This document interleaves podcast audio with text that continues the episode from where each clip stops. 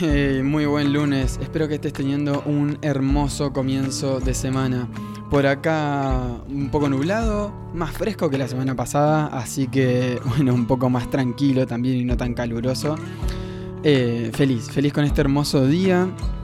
Hoy quiero hablarte sobre la diferencia sí, las diferencias en general sobre sustrato, humus, tierra, compost y lombricompuesto, que a veces se confunden, son realmente lo mismo, son cosas diferentes, qué tanto se parece una cosa con otra.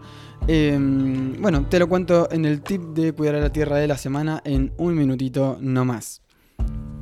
Mi nombre es Franco Cherevini y te voy a estar acompañando en este podcast semanal de reflexiones sobre huerta, compost y sustentabilidad.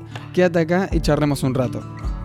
Antes de comenzar te recuerdo que si estás empezando en el mundo de la huerta y el compost, en cuidaralatierra.com puedes descargar mi kit gratuito con un curso de cada uno de estos temas para que puedas comenzar. y si quieres que este mensaje llegue a más personas, puedes compartirlo en tus redes sociales o enviárselo a quien sientas que le pueda llegar a servir. Muchas personas, alumnos, alumnas, personas que me preguntan por Instagram, a veces confunden los términos humus, compost, lombricompuesto, sustrato, tierra. desde ya te adelanto que no son sinónimos directos. Así que está bueno aclarar y este, bueno, el tip de cuidar la tierra de la semana va a ser aclarar estos términos. Antes que nada, sustrato es el medio, es el medio donde se desarrollan las plantas, ¿sí? Puede ser agua en un lago, en un estanque, Puede ser arena en una duna, ¿sí? en la playa o en el desierto quizás, eh, plantas que crecen sobre la arena, ahí el sustrato es ese. O puede ser tierra en muchas de las plantas que vemos, quizás en un bosque, en una selva, en una sabana, no sé, ahí el sustrato es tierra mayormente. O si no sé, por ejemplo, cultivas en alguna maceta, el sustrato puede ser tierra y compost. Así que bueno, el sustrato es el medio, es el medio donde se anclan las raíces y se puede desarrollar la planta en sí. La tierra, por otro lado, es, o sea, concretamente es la parte superficial de la corteza terrestre, dependiendo de, en dónde busques el como se dice, el significado en sí, te puede llegar a decir también que es la parte que no es agua de la Tierra, eh, o sea, del planeta, digamos. Pero bueno, es la parte superficial de la corteza terrestre que contiene o está formada por material inorgánico, eh, mayormente materia orgánica, un poco de aire y un poco de agua que es generalmente lo que pisamos cuando andamos por la vida. Ahí creo que no hay mucho, mucho por aclarar. Hay distintos tipos de tierra, dependiendo de la materia orgánica, de la materia inorgánica y demás, pero bueno, no voy a hacer mucho hincapié ahí. Ahí ya hay una pequeña diferencia en cuanto a que sustrato no es lo mismo que tierra, pero a veces la tierra sí es sustrato. Por otro lado, humus. Humus es una palabra que se usa un montón y que quizás no se tiene bien en cuenta su significado o qué es el humus en sí. Y el humus, o sea, en sí es una sustancia compuesta por una parte orgánica y una parte inorgánica, que en sí es el resultado de la descomposición de materia orgánica. Y básicamente el humus es algo que facilita un montón la, eh, la disponibilidad de nutrientes para las plantas. ¿sí? Los nutrientes que necesitan que estén disponibles, bueno, el humus es una sustancia que tiene parte orgánica, parte inorgánica, que ayuda a que esto esté disponible para las plantas. Ahora, el humus se genera a partir de la descomposición de residuos orgánicos, que puede haber humus tanto en el compost como en el lombricompuesto como en otros lugares más, digamos. Pero bueno, como también en la tierra hay una cierta proporción de humus, pero dependiendo de cuál sea la proveniencia, la, ¿se dice bien? Bueno, de dónde venga la tierra, en donde esté, digamos, esa tierra, puede tener más o menos humus. Por otro lado, el compost es el producto, o sea, es el producto de descomposición de materia orgánica en presencia de aire y agua, que es lo que conocemos eh, más habitualmente, que muchas personas están acostumbradas a hacer, a compostar. Si no estás compostando, si te gustaría empezar, de vuelta en cuidaralatierra.com tenés el kit gratuito para comenzar. Em, Y bueno, sí, una parte del compost va a ser humus, otra parte, bueno, van a ser eh, otros restos, eh, va a ser parte de materia orgánica, parte de materia inorgánica, pero en sí el compost es el producto que se genera de la descomposición de materia orgánica en presencia de aire y agua, mayormente a través de microorganismos, de hongos, de bacterias y demás. Por las dudas, también, ya que estamos, no se le agrega tierra al compost salvo en condiciones muy puntuales.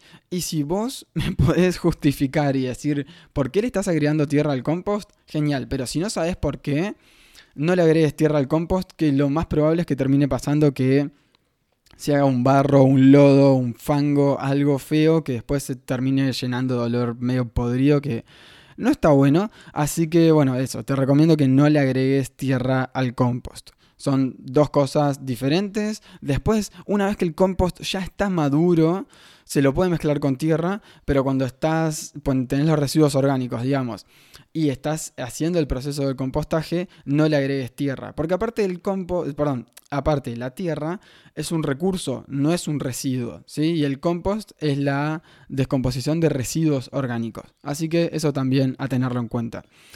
Por otro lado, Lombricompuesto es caca de lombriz, 100% caca de lombriz. Tiene sus particularidades, a veces se... O sea, se tiene que tener bastante cuidado con respecto a que las lombrices no se vayan de eh, la lombricompostera. Porque vos ahí lo que querés es un ambiente bien, bien, bien regulado, donde el resultado final sea 100% caca de lombriz. Y no querés otra cosa. Bueno, lleva más cuidados, es un temita, digamos, no es lo mismo que compostar con lombrices. Vos podés hacer compost con lombrices, pero no le das tanto cuidado, digamos, es otra cosa. Hay otros bichos involucrados. Em, en el lombricompuesto hay, sí, bacterias, hongos, esas cosas que no llegas a ver, pero después 100% caca de lombriz es lo que vos querés. Bueno, eso después cualquier cosa en otro momento se puede charlar más puntualmente cómo hacer lombricompuesto. Pero bueno, entonces esas son las diferencias entre sustrato, tierra, humus, compost y lombricompuesto. Si, por ejemplo, tierra, humus y compost contienen humus, tierra, compost y lombricompuesto podrían llegar a formar parte de algún sustrato. Yo lo que recomiendo generalmente es 70% tierra, 30% compost, dependiendo de la calidad de la tierra que tengas y demás, pero ese suele ser un parámetro que puede servir a muchas, muchas personas. Después sí hay sustratos que tienen perlita, vermiculita, turba y demás, todos recursos renovables a muy largo plazo o no renovables, dependiendo del punto de vista que tengas. Por eso yo elijo no usarlos. Si vos tenés un sustrato que ya viene con eso y es lo único que puedes usar, genial, pero yo recomiendo no usar ni eh, turba, ni perlita, ni vermiculita, ni eh, este tipo de recursos de vuelta, no renovables o renovables a muy largo plazo.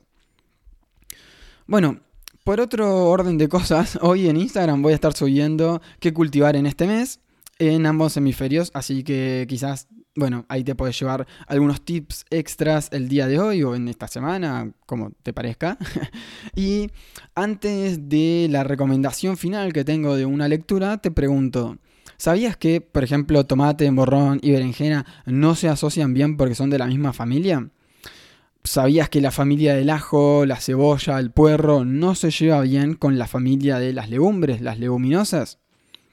O por otro lado, ¿sabías que las brasicáceas, que es la familia que también se conoce como crucífera, que, son, que involucran a las plantas que son, por ejemplo, las coles, eh, repollos, brócoli, rúcula, mostaza, ¿sí? Toda esta familia de las brasicáceas son cultivos que generalmente están muy bien adaptados a climas fríos y marítimos.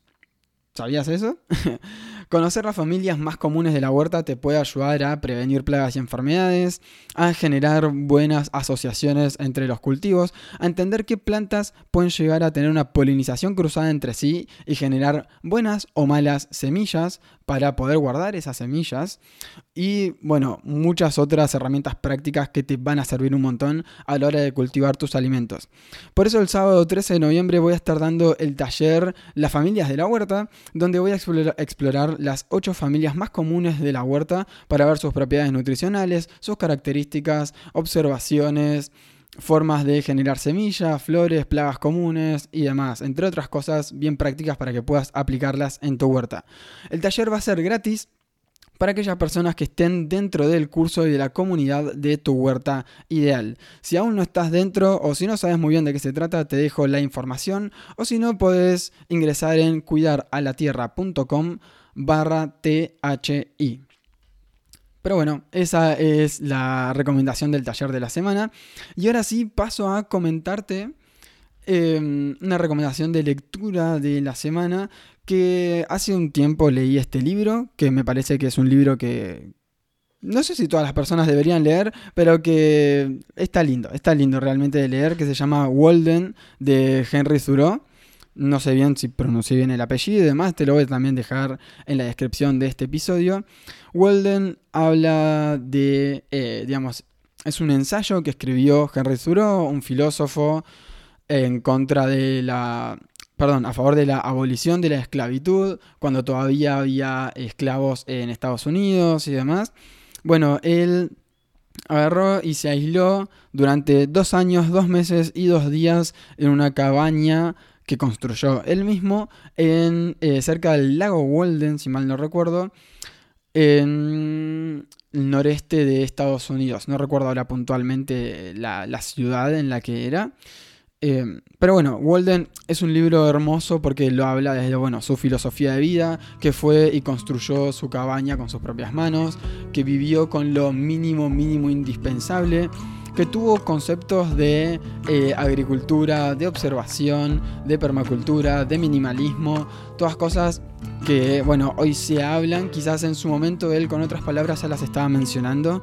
Y creo que es un libro muy agradable, hermoso de leer y que te puede ayudar a abrir un poco o tener un poco más de, conocimientos, digamos, de cómo se pueden hacer las cosas también de otra forma. Así que, y bueno, y a, entender un poco la filosofía de vida de Thoreau, que también tiene otras, otras eh, otros ensayos que también están muy, muy, muy buenos para leer. Es un filósofo que a mí me encanta. Así que bueno, si ya leíste Walden, puedes contarme qué te pareció. Y si todavía no lo leíste, esa es la recomendación de lectura de la semana. Bueno, hasta acá entonces el episodio de hoy. Si te gustó, puedes darle seguir en Spotify, que todos los lunes subo, un nuevo tip.